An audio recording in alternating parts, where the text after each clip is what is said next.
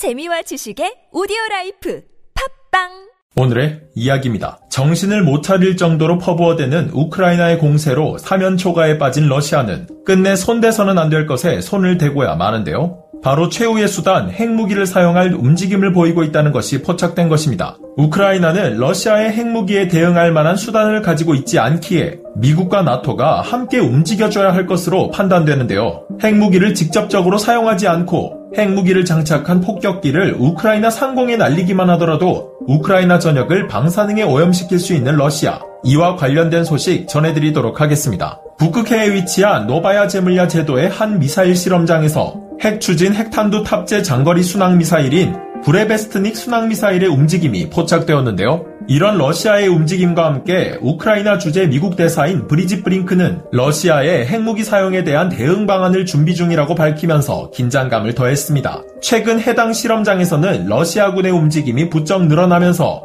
이는 브레베스트닉의 발사를 준비하고 있는 것으로 분석됐는데요. 실험장의 콘크리트 패드에는 미사일 발사대를 움직일 때 쓰이는 레일이 설치된 상태이며 미사일 발사대 또한 설치 준비가 끝난 것으로 확인되었습니다. 침공 초기 때의 패기는 어디 가고 겁 많은 개가 더 크게 짖듯이 시간이 갈수록 러시아는 우크라이나를 향해 으름장난을 놓아왔기에 이번 움직임도 별것 아닐 것이라고 치부할 수 있지만 현재 러시아의 상황을 봤을 때 이번 움직임은 단순한 경고만은 아닐 것이라고 생각되는데요. 북한과 이란 등 러시아의 우호적인 나라에서 무기를 공수한다는 이야기가 돌 만큼 러시아의 현 상황은 병력과 병기가 추가된다 하더라도 쉽게 역전할 수 있을 것 같지 않기에 많은 사람들이 설마 설마 하던 그 비장의 무기를 꺼내든 것으로 보입니다. 물론 핵무기 사용은 그리 쉽게 사용되지 않을 것입니다. 러시아는 이미 핵이 얼마나 무서운 결과를 초래하는지 알고 있기 때문인데요. 사용하게 될 경우 이 전쟁은 단순히 우크라이나와 러시아와의 문제로 끝나지 않고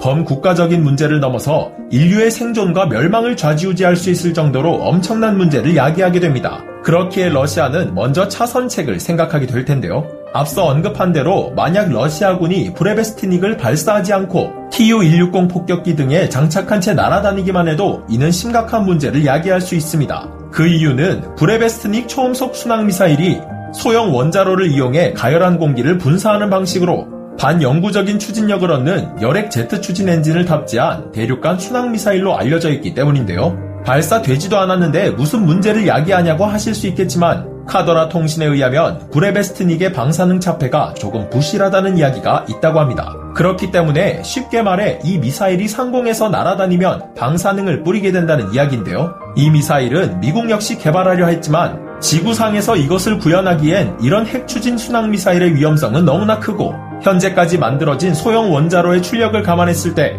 본래의 목적을 달성하기 어려울 것이라는 문제 때문에 폐기한 바 있습니다. 그러나 푸틴은 개발 당시에도 전혀 이를 개의치 않아 했고 이천십팔 년엔 직접 이 미사일의 개발 성과를 자랑하는 행보를 보이기도 했는데요. 끝내 이 미사일과 관련된 이슈는 실제 일어나고야 맙니다. 이천십칠 년 브레베스트닉 미사일 한 기가 바렌츠해에 떨어진 것은 물론 이천십구 년엔 폭발 사고가 발생했는데요. 당시 아르한겔스크의 잠수함 기지에서 브레베스트닉 미사일의 시제품을 시험하던 중 폭발 사고가 일어났는데 이날 이후 인근 지역의 방사선 양이 크게 치솟았다는 사실이 폭로되면서 세상에 알려지게 됩니다. 교범에 따라 국가의 존립이 위협받을 경우 핵무기를 사용하겠다 주장하는 러시아. 생화학 무기만 사용한다고 해도 즉각 대응할 것이라 경고한 미국과 나토. 러시아와 서방 국가들은 한치의 양보도 없이 팽팽하게 대립하고 있는데요. 살면서 과연 핵무기를 쏠까 안 쏠까를 고민하고 걱정하게 되는 날이 오게 될 줄은 상상도 못했네요.